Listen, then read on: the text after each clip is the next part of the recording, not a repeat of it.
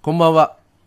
過去を悔やむより、未来に不安になるよりも、今を大切に生きることが重要。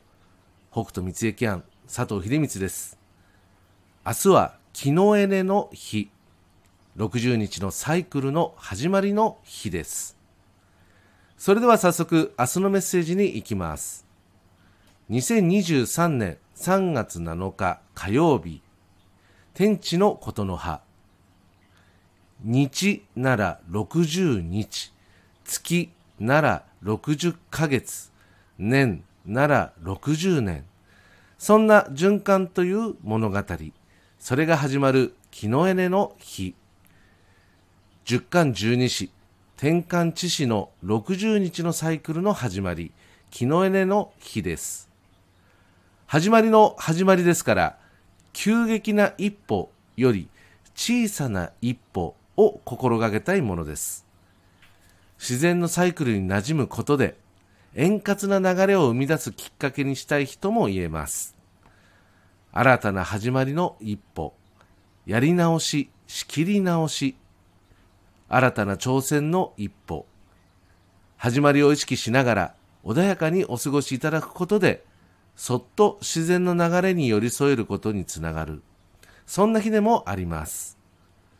でも、駅の考え方では、何事も無理は禁物。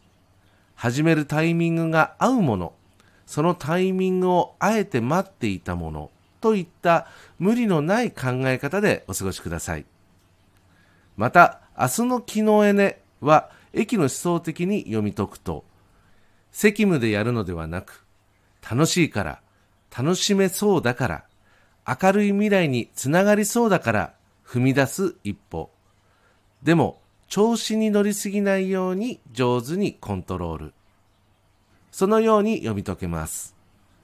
60日に一度訪れる自然のサイクルを感じながら、自然体でお過ごしください。心構え。未来につなげる思考。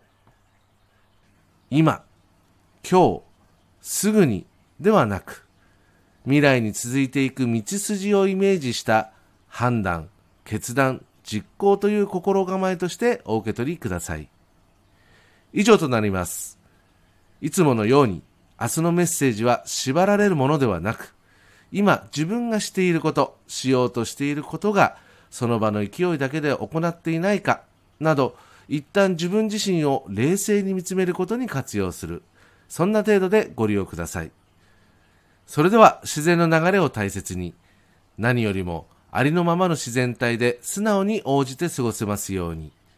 明日も心豊かにお過ごしください。北斗三重庵佐藤秀光でした。ありがとうございました。